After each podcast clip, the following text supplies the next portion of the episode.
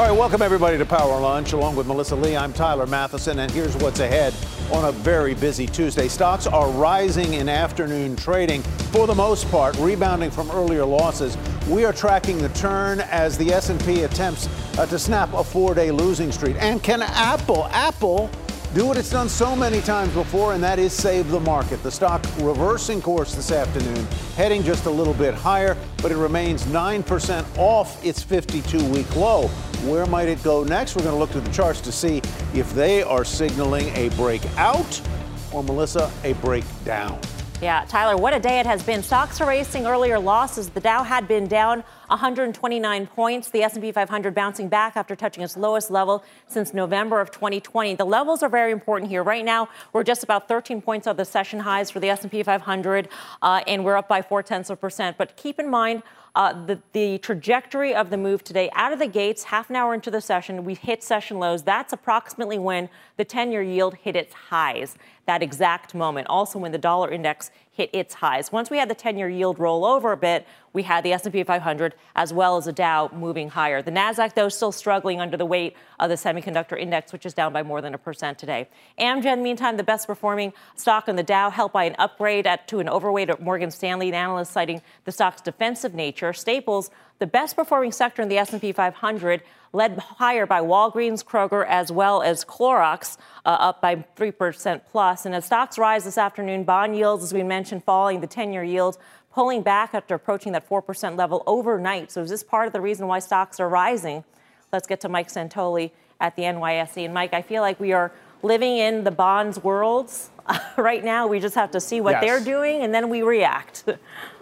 That's absolutely right for the for the moment anyway, and, and perhaps indefinitely. That is uh, that is it. Equity rallies operate pretty much at the uh, permission of the bond market. Now, it was mostly an overnight move higher in yields. Remember, the cash bond market was closed yesterday, and a lot of folks were pretty much bracing uh, for a spike higher in yields based on what global yields had done, based on what some of the Treasury ETFs had traded at yesterday. And when we didn't get that, it seemed like there was some softening up uh, on the yields it left the stock market clear to perhaps find some traction at a familiar spot. Past two days, S&P's gone down below 3,600 two or slightly below the prior lows, which was only a week ago Friday. So we've been kind of hanging around and testing uh, the lows for the year. It did not really find, uh, you know, a real impulse to go lower, a break for the exits, and so we're bouncing. Why? Market's been certainly a bit oversold. Defensive positioning after a very weak third quarter and and rough go at the end of last week. And you have the CPI number on Thursday. Clearly, everyone's anticipating it. I don't think today's action says people are assuming it's going to be a benign number, but you just want to be in a neutral spot. Maybe don't get too negative ahead of a big catalyst. And certainly, some of the Fed speak was mildly reassuring from uh, from Vice Chair Brainard yesterday uh, that the Fed might be a little more flexible than previously feared. I thought, I thought, Mike, though, that the uh, the Mester comments today seemed a little bit hawkish, and I was surprised that the markets were still able to sort of lift a little bit higher, even despite what she had said, which is basically that monetary policy would remain restrictive for a very long time. Yes. No, that is exactly true, Melissa. But the way I would read it is that's been the message. That's been the baseline message coming out of almost all Fed speakers, including uh, from Loretta Mester in her prior comments. So what you're looking for is the turn or a little bit of the moderation of that message, and, and perhaps you got it in uh, in the vice chair last night. I don't think we want to make too much of it. Uh, this is all perhaps uh, scrutinizing it a little too uh, minutely, but I think that's the reason that the market was able to take heart in one set of comments and more or less look beyond uh, the more recent one. All right, Mike. Thank you very much. Let's turn now, uh, shall we, to the technicals uh, of the market with the S&P just above uh, the key 3600 level. I thought it was 3750. Now they say it's another key level, 3600. Whatever. Uh, leadership stocks like Apple and Tesla, they are just off their 52-week lows. Dan Fitzpatrick is founder and chief market analyst with Stock Market Mentor. Dan, welcome. Good to see you, sir. Uh, my notes, hey, Tyler. Thanks my, for having me. Oh, we're delighted to have you here. Uh, though I'm not delighted to quote what you say in my notes, and that is that the S&P can fall another 20 percent, and that may not happen until the third quarter of next year. That's next summer, Dan. I can't wait that long. I don't want this to happen. Give me your thesis. Well, guess what? Guess what? I'll start with the good news first. Okay. Markets markets anticipate the end of a recession. Uh, we've seen that before, and there's always good stocks to buy during that time. In fact, it sounds kind of counterintuitive to say it, but I think that trading and investing can actually be easier in this type of market. You know, as as long as you temper your expectations, and what I mean by that is most stocks are crap. most stocks are falling, and so Can we you don't quote you on that? I, I, that's really a good one right there. Most stocks are crap. Yeah, most, most stocks, are crap. Okay. okay? All right. So you have a you have a, a, a, very very small pond where you need to fish, and the the most the easiest way to sort this out is to if a stock's not above the 200 day moving average, then you don't see it because if you're buying it lower than that, you are not on the side of institutions. So, you know, I don't want to get too far off track, but that would be my my optimistic advice is don't give up on the market. Just make sure you're covering your risk right now and keeping some powder dry so that when we do see an improving market, and we will, just not now. I, I um, want to get to you're, some. You're able to invest. I want to get to some stocks that you don't think are crap. Number one, but but before we do that, I, I, I, I, buy the idea that, that, that the market always moves in anticipation of the end of a recession. I, right. I, know you're saying we're we're not seeing that in the market now. That, that's not what the market is reacting to today or on no. these brief periods of flurries. But we can't even agree on whether we're in a recession or whether one is coming or not. No one seems to know. Well, I I think a lot of people know they're just not saying it. Okay. I just go back to the to the basic definition. You know, two quarters of negative uh, GDP, that's a recession. We're in it. You look around and uh, you know n- nobody that i know is rolling in the dough saying like oh my gosh i got to do this i got to do that i see it everywhere where people are a little tentative and maybe that's just from the news flow mm-hmm. but mm-hmm. i think there there are deeper things going on here with the with the fed funds rate the way they've jacked it up by I mean I mean people talk about like oh they've only raised it uh, 3%. No, they've raised it 80% yeah. from 0.25 in a very, very short period of time. So that's a problem. And just in general, think about this, Tyler. The last couple bear markets, eighty percent, they've have, tripled it or whatever they've done. I mean, it's well over a triple. It's it's just been madness, and not to editorialize yeah. too much, but the thing I hear is, well, the Fed has to do this yeah. to maintain their credibility, and that's assuming the Fed has credibility. They're always late. And this is the case here. It's really just kind of too much, too fast. Yeah. But you All know, right. every, everybody says that, but just technically, you know, this market is broken. Let's get to, uh, boy, you're giving us a lot. You're giving us a lot today, man. I love this. Let's get to some I'm stocks. Bringing my A game. Yeah, but I love that, man. Uh, let's get to a couple of stocks that most people would think aren't crap. I don't know whether you think they're crap, but uh, I'm just fixated on that word, by the way. Uh, okay, Apple sorry. and Tesla. At least I didn't say something else. No, well, yeah, you, it's cable, man. It's all right. FCC isn't watching. Tesla and Apple. Uh, you do not see them as the saviors, the, the, the, the Clydesdales that, that pull this market out uh, of its ditch. You know, I really don't. And I hear people talk all the time. I've heard several people um, on CNBC lately talk about Apple. Not necessarily that Apple's going to be the savior, but you really got to watch Apple. Apple's holding up the market and all that. Um, and and I understand that, but it's really not. Um, it's actually, uh, you know, it's underperforming right now. It's outperforming two thirds of stocks, mm-hmm. and that's fine but it's not really outperforming even the S&P anymore. Mm-hmm. It's rolling over. And I, I don't know if you're able to show this chart of Apple versus the 200 day moving average or the 40 week, but it tests that yeah. several times. And now it's fallen below that. And this is a classic topping pattern. Also, here's here's the historical data here. Okay. On big leaders, and I would say Apple's one of them once the and think about Tesla in this way too. Once a big leader breaks down, 80% of those leaders historically fall at least 50%. And 80% of those, or half of those, I should say, fall 80%. And you can look at, um, not, not to pick on Cathie Wood, but you can look at, at ARK as an example. That was right. a huge flyer, and it's okay. just imploded. But the point is, when the institutions start exiting and the retail buyers keep buying, that's a top. And that, in my view, is what we're seeing uh, with Apple, for example. The fundamentals are are deteriorating. Okay. Got to um, leave it there, Dan. Dan, you can come back anytime. Thank you. Okay. Appreciate it. Bye. Thanks, Tyler. From technicals to fundamentals, our next guest isn't recommending selling stocks in this market. Instead, he is hunting for value. Sarat Sethi is managing partner and portfolio manager at DCLA. He's also a CNBC contributor. Sarat, always great to speak with you. I want to pick up on, on a thought that our previous guest had, and that is that all stocks are crap. Um, which I think I'm going to embroider on my samplers, which I'm going to give out for the holidays, in case you're wondering what I'm going to get you, Tyler. Thank you. Um, it is all stocks are crap. Um, Sarat, and I want to start off one of your first stock picks, and that is Comcast because the the basis for that statement is that stocks are moving lower. There are a lot of stocks out there that are just moving lower. In Comcast, and I say this sadly because it is a parent company of our network, has had that sort of chart for two years, and yet you say you find value in it. Why?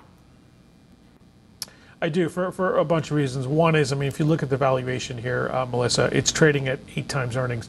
You're getting a three and a half percent uh, yield. It is you know, it's a public company but with a strong family ownership, and that's something we always like. And then when you look at the sum of the parts, this is a cash flow machine. 80% of the business comes from cable. Yeah, things have you know pulled forward in, the uh, pandemic, but that is a high margin business that has pricing power into it, especially that as more people have you know, working from home or working from the office. So you've got that business.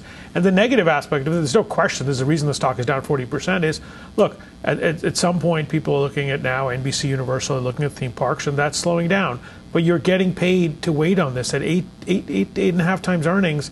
Uh, with, a, with a very solid balance sheet, there are there are a few triggers that Comcast can pull. I mean, they, they can they can look to buy more shares, they can look to do other acquisitions, they can look to, you know, break up some of the parts of the ownership. So the market trading at 15, you got a stock trading at almost half as much and is totally out of favor. And that's a true value play with the strong balance sheet. Yeah, the balance sheet really allows those other options to be true options to ride. And I just want to ask, you know, for the dividend, because we did put that up as a reason to be in Comcast stock, 3.6% sounds good. But in light of a 42% decline in the stock shares, that's not really going to give you much solace at the end of the year here. So how do you sort of weigh that in? How do you view the, the dividend yield? It seems like it shouldn't be necessarily a factor. No, it, it isn't, but it starts providing a floor, especially mm-hmm. when you get to be uh, three and a half percent. I mean, at that point, there's a floor, especially when it can cover its cash flow. So I think that that is something really important to look at uh, when you've got companies like that. And you know, if the stock goes down further with so much cash flow coming out, I mean, over 40 billion of cash flow, they can buy back a lot more shares. I want to get to Uber, Sarat. Are you in Uber already, or are you looking to get in, or did you get in today on the back of this report that the DOL is? Is looking to make it more difficult for companies to reclassify independent workers as, uh, as contractors. Sure. So full disclosure, we've been in it for a while. Uh, we've owned it for a while. We've, we've ridden it all the way down to, to the teens. And now when you get this news today and you look at it, and Melissa, you look at this news, there's nothing new here. This is exactly what happened under the Obama administration. The states get to decide what they want. California's already in the past ruled when they had a huge referendum if you t- if you look at the kind of the data, you know, 50 million workers have said, "Hey, we want to be independent." So a lot of this is just not real news, but it's interesting as if you know, why is this coming out one month before elections? So it, it's unfortunate because sometimes some of this information comes out when it's not really relevant to the fundamentals of a stock. I mean, Uber by itself, most people don't understand the story. It's really three businesses now that are cash flow positive. And really, the, the beauty of an Uber is the driver gets to choose whether they want to do mobility or they want to do food delivery that's something very unique amongst Uber, and, and they've said, and they have been cash flow last cash flow positive for the last three quarters, and they are intending to be cash flow positive going into next year as well. All right, Sarat, great to speak with you. Thank you. Thank you, Sarat Sethi. Alrighty, coming up, uh, rising used car prices a major contributor to inflation over the past year, but that's turning just a bit, and it could lead to a new way to trade the auto dealer stocks. Plus, mortgage rates back above seven percent. A new report shows they're not only more expensive, but also harder to get. And before the break, take a look at the ARK Innovation ETF, well off its lows of the session. Uh, more power lunch in two minutes.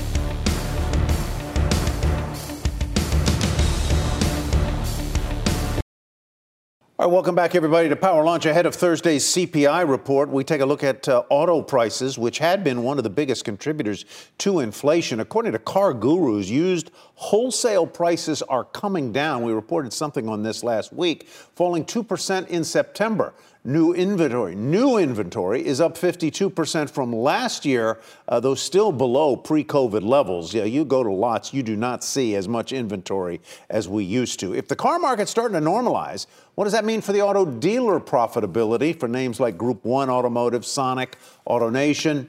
Daniel Imbro is managing director at Stephens. Daniel, welcome. Good to have you with us. What do you think here? I, I was on the phone earlier today with a with an auto dealer, auto dealer and they didn't have much a new car looking for a new car. They didn't have much inventory. They particularly in the hybrid area they don't have a lot.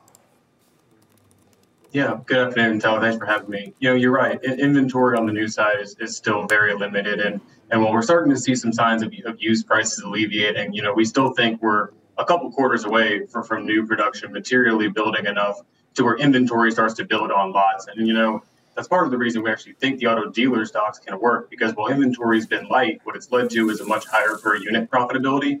And I think as, as OEM production slowly ramps and improves, you know that elevated profitability can last here in the near term. It's very interesting because I, I was going to ask you sort of basically that. I, I, have another friend who's in the automobile business. He said we're not selling nearly the volume um, in units that we used to sell, but we're making more money than we ever have.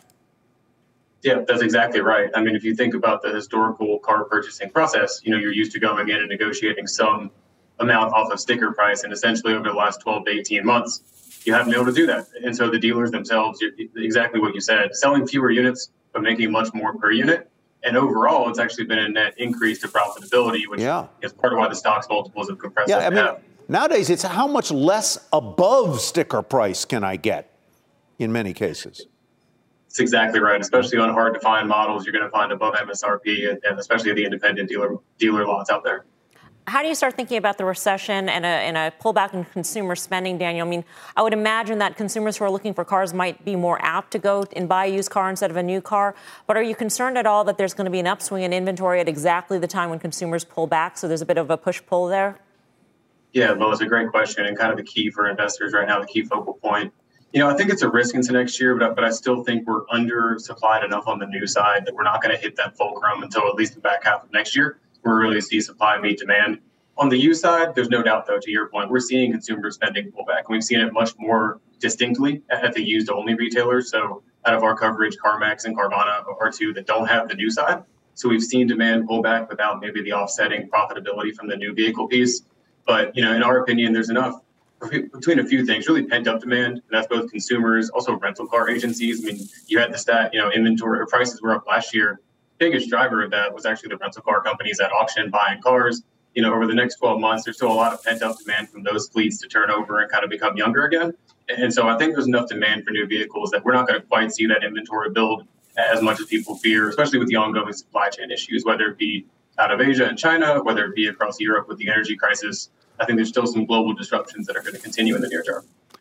If you had, if you, as you go through and you look at the uh, car dealer uh, dealership uh, stocks, are there one or two that you like markedly more than others? And yeah, it's, it's, a great question. There, there are. I think broadly for the group, we, we lean more positive, but but our favorites in the group, you know, all year has been Asbury, ticker's ABG. What we have here is a fantastic, really cost control story. The management team has been great executors and capital allocators over time through COVID, they, they've bought really three assets. And from our industry contacts, they probably bought the street three strongest assets that were bought during COVID. I think it's made their asset, their earnings power stronger over time. And I think, you know, they've paid down a lot of debt off the balance sheet. They finally have the free cash where they can start reallocating capital back towards shareholders. There is, they do have some Florida exposure, so that could be a bit of a near term just disruption with, with Hurricane Ian down in Florida. But I think longer term, that remains one of our favorites. Another one we've been highlighting more near term has been Group One. You know, it's a mm-hmm. dealership model that historically the ownership in Brazil and Texas have been overhangs, but they've divested Brazil. You know, Texas right now is actually a very strong economy for them. And the stock's trading at a 20% free cash flow yield on next year's numbers, which already assume profitability begins to normalize next year, mm-hmm. I think at this valuation, that, that's another one that in the near term investors could put money to work today. Wouldn't, wouldn't the UK be an overhang for Group One though? They've got a sizable, uh, you know, share of the market there. It's a great point, and, and it is, and, and it's definitely an overhang on the group. I don't think the multiple fully closes that gap, but, but I think it's more than discounted today. The other piece is the UK for these guys is, is vastly premium luxury. So as you think about that consumer who's buying a new Porsche or a new Mercedes or Maserati, um, much less, I think, discretionary or much less impacted by the, the inflation we've seen. It, it's more fluid customer base over there. All right, Dan, thank you very much. Dan Imbro of Stephens. We appreciate your time today. Thanks so much. You got it. Ahead on Power Lunch, laying the cards on the tables. Money is pouring into gambling and sports betting, but those stocks struggling this year. Some down anywhere from 20 to 50 percent. We'll head to Las Vegas and hear from the Penn Entertainment CEO. Plus, today's working lunch, we're highlighting the CEO of a pharma giant, Sanofi, about using AI to advance the industry. Power Lunch, be right back.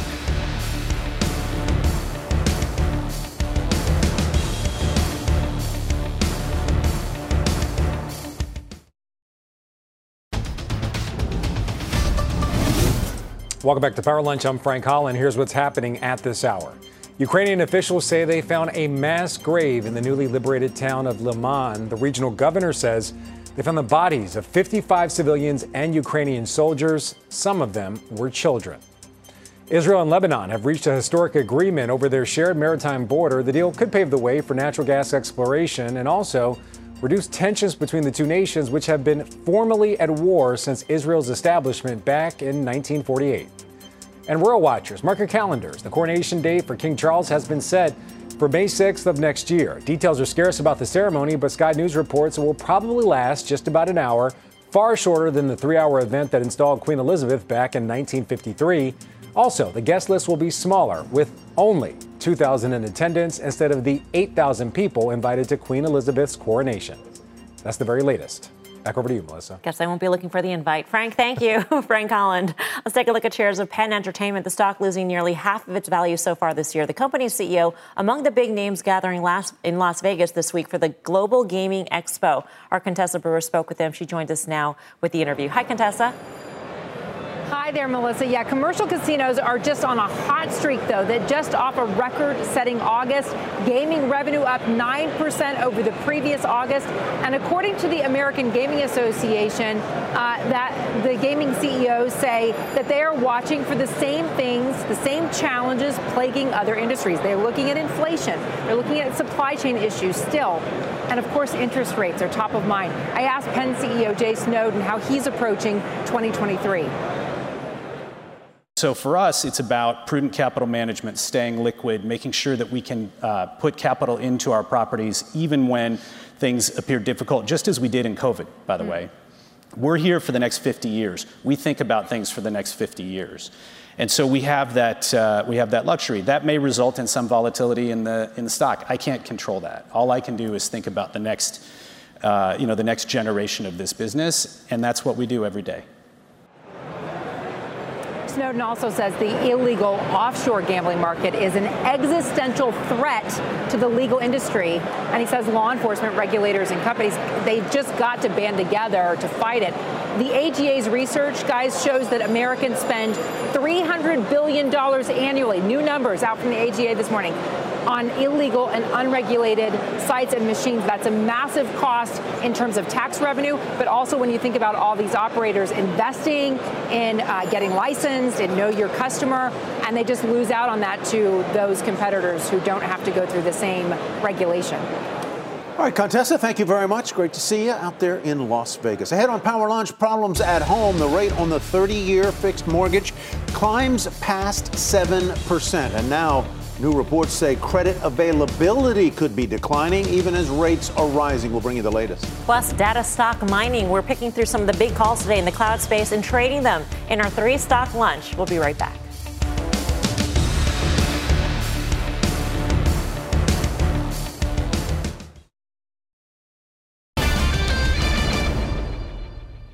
Ninety minutes left in the trading day. We want to get you caught up on the stock market, stocks, commodities, bond yields, and the impact yields are having on the mortgage market. Let's start off with Bob Pisani at the New York Stock Exchange, where things have turned around significantly since this morning. Bob. Yes, uh, and there's a number of reasons for that. The most obvious of which is that we are moving in lockstep with bond yields. I'm showing you the TLT here. These are prices on long-term treasury versus the stock market, the S&P intraday. Look at that. That's a pretty good relationship. So the bottom line is we we hit yields. This is the opposite here. Yields uh, essentially topped out around a little after 10 o'clock. Uh, and as the yields started moving down, prices up, the stock market started lifting. So we're moving in lockstep essentially with bond yields. When bond yields start moving down, the stock market starts moving up, and that's the simplest way to understand this. A couple of other um, stock specific stories happened I think were important. Uber was a terrible mess this morning. There was a lot of talk about changes in the gig economy affecting Uber. It bottomed out around the same time the stock market bottomed out. Uh, it started rallying as well uh, on uh, fairly significant volume. Then, after the market closed, Melissa, we had a very interesting development. LVMH, the biggest luxury goods maker over in Europe, actually reported their, their sales numbers, and these numbers were way better than expected. Organic sales up 19%. These are organic sales. That was way better than expected. Fashion and leather goods, which is really two thirds of the business, up 24%. Again, way above expectations. Wine and spirits, famous champagne house there, uh, up 14, and watches and jewelry up 16%. One thing really interesting, and LVMH is still down on the year, but outperforming uh, mostly uh, most of the rest of the European stocks. One thing very interesting: sales over in Europe, up 43%. I had to read that twice 43%. And they attributed this, Melissa, to Europeans, uh, excuse me, to Americans going over to Europe buying massive quantities of luxury goods due to the weak dollar. And of course, we saw some amazing stats with the, the, British pound, for example, almost reaching parity with the US dollar, the euro reaching parity as well. And that apparently a big boost to LVMH. Melissa, back to you. All right, Bob. Thank you, Bob Pisani. Oil closing for the day falling back below 90 bucks a barrel. Let's get to Pippa Stevens at the CNBC commodity desk. Pippa. Hey, Melissa. Oil is falling again today with two factors driving those declines. First is another round of lockdowns in parts of China. A rebound in the country's demand has been a key part of oil bulls' optimism, given that China is the largest crude importer. Second is those broader recession fears, which have been weighing on oil over the last few months. Let's check on prices. WTI at 89.10 for a loss of two and a quarter of a percent. Brent crude right around $94, down about 2%. Natural gas, though, is higher after yesterday settling at its lowest level since July. Last week saw the second largest gas build since the EIA began tracking the data more than a decade ago. So fears around a possible shortage have somewhat abated. But we are currently in shoulder season with a ramp up coming as temperatures drop. Looking at stocks, oil and gas names are higher while clean energy stocks are in the red. One notable decliner is SunPower falling after Bank of America cut the stock to an underperform rating. Melissa? Pippa, thanks. Pippa Stevens. Now to the bond market where yields are pulling back. Rick Santelli is at the CME watching all of this action. Rick. Yes, yields pulling back, and certain yields actually pulling back below unchanged. Those are the shorter maturities like threes, twos, threes, five, sevens. They're all a bit lower in yield, a bit higher in price. We had 40 billion three-year note auction today. I gave it a below average grade. No sponsorship by investors despite the recent run up in yields. Hey, we can all think what Bob Pisani said. Stocks and rates, they're following each other. Remember the 3rd and the 4th of October? Those were big stock days to the upside, and yields moved lower. Matter of fact, they had an interim low on the 4th. So let's start our two year note yields on the 4th. They were hovering around 4%. And even though they're a bit lower today because they settled a whisker above 430, you can clearly see they've covered a lot of ground in a short period of time. Let's look at a two week of 10 year. You know, this is very interesting because if you look where they were right around the third and fourth, they were hovering in the 350s. So you can clearly see that U turn that longer dated treasuries have had.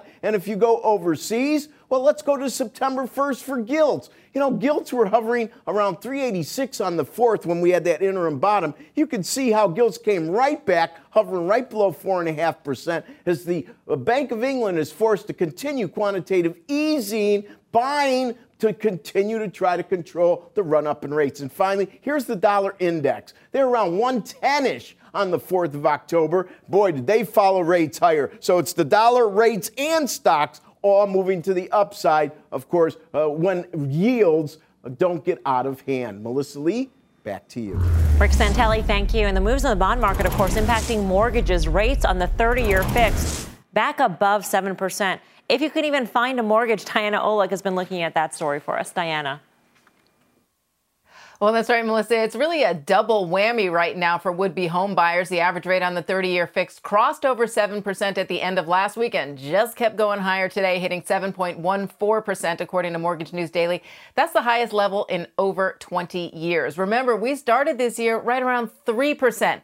Now, we've seen the refinance market decimated with those applications down well over 80% from a year ago, according to the Mortgage Bankers Association's latest report. Applications to buy a home down 37 7%. And to make matters worse, it's now even harder to qualify for a loan. Mortgage credit availability fell in September for the seventh straight month, down 5.4% from August, according to the MBA's index. It's now at the lowest level since 2013, when the housing market was still recovering from the financial crisis. And while lenders are desperate for business given the drop in demand, they're also concerned that a weaker economy could cause an increase in mortgage delinquencies. They therefore have a smaller appetite for lower credit score borrowers or any riskier loan programs. That said, there is now more demand for adjustable rate loans, which offer lower interest rates, but which are considered more risky, of course. So the so the I guess I'm understanding you correctly here. The drop in so-called mortgage availability is directly tied to the idea that the mortgage lenders are pulling back. They don't want to be exposed to less creditworthy borrowers. Exactly. They're concerned about rising delinquencies, even though delinquencies are sitting near record lows and are even around lower than they were pre pandemic at this point. But they are concerned that should those start to rise, they don't want to be exposed to more risk. All right. Uh, Diana, thank you very much. Diana Olick reporting. Up next, today's working lunch. Mr. Fortt, Jon Fortt, bringing us his interview with the CEO of Sanofi. And throughout Hispanic Heritage Month, we celebrate our CNBC teammates and contributors. Here's Jose Cil, Restaurant Brands CEO. I think the story uh, of the, the, the Cuban uh, immigrant is, is not well known. It's a pretty compelling story um, of, of difficulties, challenges, uh, leaving everything behind, not for economic reasons, but but for political reasons. For example, my, my mom came as a 14 year old. Uh, she had to leave everything behind, became a very successful educator. Later in life, became a, a PhD and and taught in universities. And uh, and like that, there are many other examples of, uh, of very successful uh, Cuban immigrants. And so I, I, think the story is one of, of that were overcome uh, because of perseverance, because of grit, because of optimism, and, and because of a tremendous work ethic.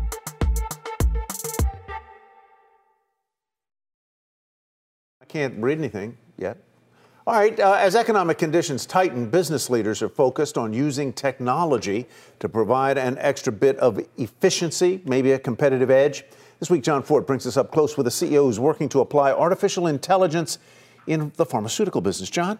Yes, Tyler, uh, Paul Hudson is the CEO of Sanofi, a $100 billion roughly market cap pharma company based in France. He's not a scientist. He earned a degree in economics and learned to collaborate in teams and empower the scientists to pursue better solutions. He says that even when he was in college in Manchester, he was eager to get to work. Like everybody else, I was trying to make ends meet. I mean, the, the reality was I also worked nights at a gas station, you know, trying to make sure I could cover my costs. You know, it's okay.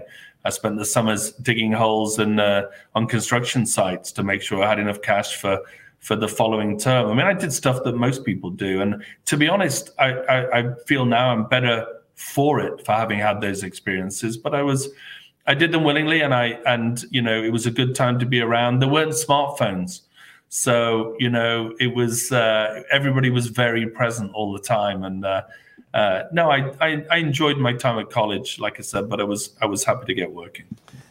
Now, under his leadership, Sanofi is working on ways to use software to give it an edge in a business defined by long shots. The hope is that advanced analytics will help scientists figure out characteristics of the patients most likely to benefit from drugs in development, boosting the odds of approval. When you start off with a drug and, you know, let's say it's eight, nine years from launch, you've got maybe a, eight, nine, 10% chance that it will work eventually. And that rises to like 65% when you're in the last clinical work in the last two or three years. Only 65, right? Not 100. And Um, what we believe is using AI. We can't change the the. We will change the structure of the drug chemically. That's other work. But let's take the, let's follow this example. We believe that using big data, we can improve our chance of success by finding patients of a profile that will disproportionately get a benefit. And that's good for them. It's good for governments who want to invest wisely every dollar or dime. And it's good for us because it means that it's a success. But we're just, we're not trying to go from will it work or won't it work? We're trying to just stack the deck in favor of the patient. And, you know, and that's that's four or five, six, ten percent. It's not more than that. But that's okay managing those percentages. He's based in Europe, so I also talked to him about the economic instability that's come from inflation and the war in Ukraine.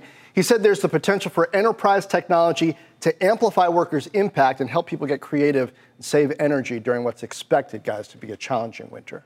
When he's talking about using AI to better the odds of the drug actually getting through the process, does that mean changing uh, who participates in the That's trial? Right. Uh-huh. Actually finding candidates that will actually respond well to the drug. Exactly. Huh. So there's work on both sides on the drug itself and on who the drug is targeting. And it's just it's just those percentages of being good enough to have the right kind of benefit for the right people. He he's had a long pedigree in the in the pharmaceutical business. He was at Novartis before he came uh, to Sanofi. Uh, did you talk to him about why he would move from one company to another? Is it is it merely the money? Is it the scale? Is it that that uh, that that uh, uh, Sanofi has a more interesting pipeline than Novartis, or what? Well, he talks a lot about opportunity for impact, mm-hmm. right? Where can he have the biggest impact and being able to bring people together and point them in the right direction? He also talked a bit about COVID and where Sanofi fell short right, in mm-hmm. coming up mm-hmm. uh, with vaccines. But, but then how they move forward, learn from that, uh, and get better in the future. What is the next sort of technology that they're looking to, to try and use? Well, there are several. I, I asked specifically about AI, but also about enterprise tech, because with this remote work challenge and also the challenge of saving energy in Europe now during the winter, right? Enterprise technology actually helps people work remotely uh, without the same kind of office f- footprint, and that should help you know, Europe overall, possibly. So there's this interesting, based on what's happening even in energy markets, opportunities for technology to be a help. All right, Jon. Thank you. Jon Fortt. Let's have a little hair of the data dog, shall we? Wells Fargo getting bullish on the software name, calling it a unicorn in the software space. We'll trade that name and others in today's three stock lunch. Stay tuned.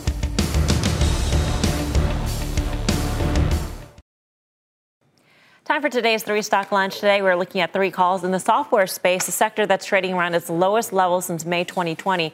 Bernstein initiating Snowflake at market perform. The analyst says while it's been a darling in the industry, it risks melting if it doesn't gain significant revenue. JP Morgan, meantime, upgrading ServiceNow to a buy with a $460 price target, and Wells Fargo initiating Datadog with an overweight rating and a $120 price target, calling it a unicorn in the software space. Here to trade these names is Marianne Montagne, the portfolio manager at Gradient Investments. Marianne, great to have you with us. Thanks, um, Melissa. You know, it's it's funny because we walked you through these names before, obviously, before we got to this point on TV, and we went through what is expensive and what is not expensive. Is there an absolute number in your mind for this sector? I mean, it's it's really a sector that has been hit so hard because of macro concerns and just you know a risk aversion in the market, particularly the, to companies that have high valuations that are not profitable. I'm not saying that these companies are not; some of them are, um, but but this sector has been just really taken to the woodshed. Yeah, I think a more attractive company is going to sell below 10 times mm-hmm. estimated 2023 sales. And uh, part of the reason is because that managements have already alluded to the fact that they have longer sales cycles in this cloud software sector. And uh, they've just been more cautious on their guidance. Now, when you've got valuations that are higher, you're going to get harder uh, from rising interest rates and also uh, the macroeconomic uncertainty. So, um, you know, one of the companies that we're talking about is Snowflake, which has a, a very high valuation. I call it rarefied air at 24 times sales estimated for 2023. Um, and management has beaten expectations. They've raised guidance this last time around, but they indicated the growth is slowing. So, uh, longer term, they have some great plans, but shorter term, that valuation is just too high for us. Let's move on to uh, ServiceNow, whose valuation you uh, you find rather more attractive. Right, Tyler. So the valuation is about eight and a half times next year's sales number. And, uh, you know, we think that they're going to continue to grow sales and earnings in the 20% area. Um, and uh, despite the lengthening deal cycles, this one actually has a pipeline that's very strong. And they said that uh, there's been a 40% increase in the pipeline following their Knowledge Now conference. Uh, that was management's comment. Um, so this is a mission critical type of software for IT workflow and also HR uh, for larger enterprises. And uh, they have a renewal rate of 99%. Uh, that's the company I want to be invested in. Uh, and they have a, about 5.5% share of their total addressable market. So we think there's great prospects ahead for ServiceNow. It sounds, Marianne, like you might be sniffing around Datadog, but it's a little bit too expensive right now at current valuations. Yeah, it's about 12 times that price to estimated 2023 sales. Um, and management noted a gradual slowdown last quarter, uh, primarily on their larger customers. And we'd just like to uh, wait for a better buying point on that one. All right. Marianne, great to speak with you. Thank you. Thank you. Marianne Montagne. All right, up next, two beaten down stocks in the news today. Coinbase rising, Meta not. We'll explain next on Power Lunch.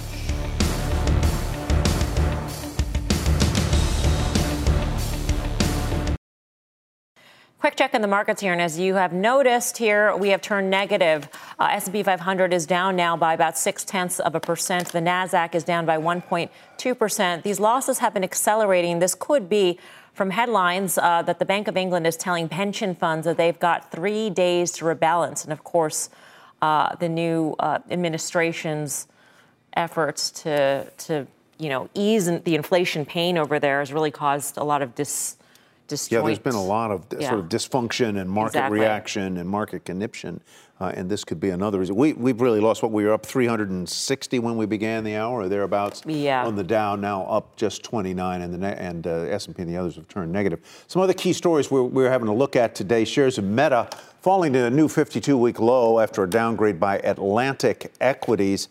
Today is also the company's annual developer con- conference. It's announcing its latest headset, codenamed Cam.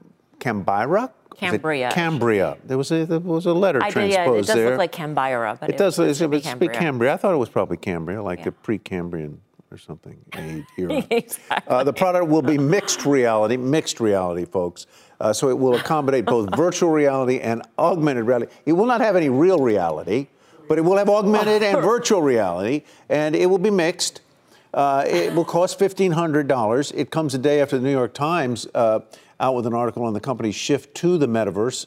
The article said Meta staff refer to the key metaverse pro- pro- projects as MMH for Make Mark Happy. Which implies that the it, headset might be a flop. Might be, yeah. But let's make the boss happy because he wants to push into the metaverse because that is what the company rebranded itself as. Yeah, I, I don't really see myself. I, I don't know that I see you wearing one of the headsets around the house. No, and not for $1,500 at a time no. when inflation is running rampant yeah, and consumers yeah. are making a choice between filling up their gas How do you like your groceries. reality? Do you like it real, mixed, like or real augmented? And free. Real and free. Not $1,500 for this mixed. Augmented virtual. Nonsense. But I'm sure in the future, when the technology is better, there will be true applications. And there are probably true applications in medicine. And we're simply thinking about it yeah. from a consumer We're thinking of it as, as a, as a like, goof. Exactly. A goof. Yeah. A nice way to go see uh, Moab, Utah or something. All right. Where that came from. Thanks for watching Power Lunch, everybody. Nice to have you here, Mel. I'll see you on Fast. Closing bell starts right now.